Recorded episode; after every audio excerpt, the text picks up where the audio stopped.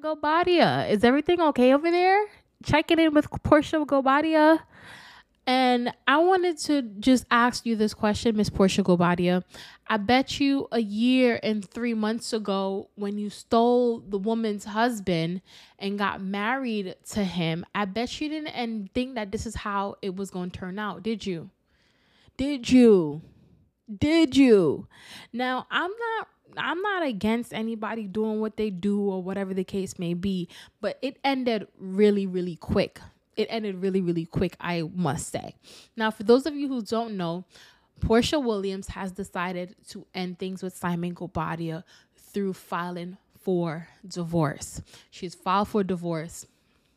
And I think the reason that Porsha has filed for divorce isn't because she's not in love with that man, Simon Guobadia. I think Porsha may very well still love or has feelings for her African king. But his finances look very, very sketchy. And Porsha is like, look, I don't want no financial burdens upon me. Now, I'm not saying that Porsha still has feelings for him. Porsha may very well have moved on. But what I am saying is just six, seven days ago, she was talking about be his peace, be his peace, be his peace, right? So I'm trying to make sense of how you go from being such an in love person to now filing for divorce from your spouse, if not for everything that he has going on on paper. Like you've ever just like cared for someone, but on paper they're like they're like crappy. Well, on paper, Simon isn't the best because on paper, Simon is going under a different name, allegedly. On paper, Simon owes over a million dollars to a jet company. On paper, Simon is in debt, okay? On paper, allegedly.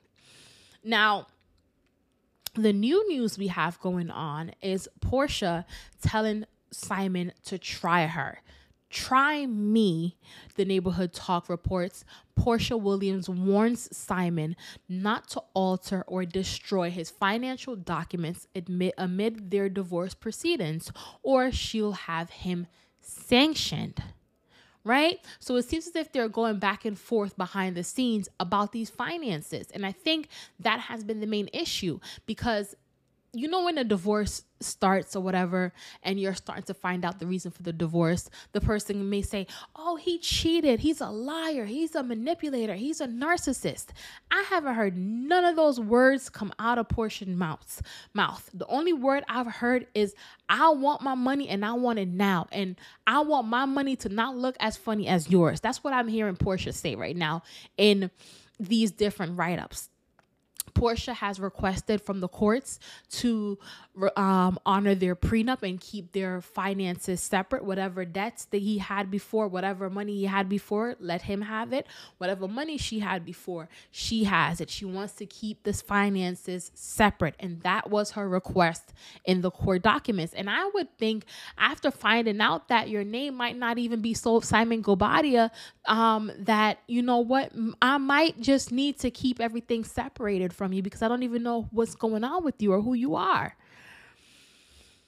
So, with that being said, Porsha has a lot to figure out, and I am looking very much so forward to seeing the Real Housewives of Atlanta and her return. I'm looking forward to seeing it because at the end of the day, we all saw this story. They had about a thousand weddings, and we all saw this story, and we all thought it was going to end picture perfect, just for it to not end picture perfect. And as a matter of fact, who paid for those weddings? Was it out of Porsha's pocket or out of Simon's pocket? Because I know that the man is supposed to pay for the wedding, but the way how Simon's finances may be looking, we don't know. And then we have Simon out here purchasing Rolls Royce, going Rolls Royce shopping. So it's like, Simon, do you got it or do you don't? Are you faking it or are you not? Because at the end of the day, Porsha talking about, hey, look, let's honor the prenups, honor the prenup, honor the prenup.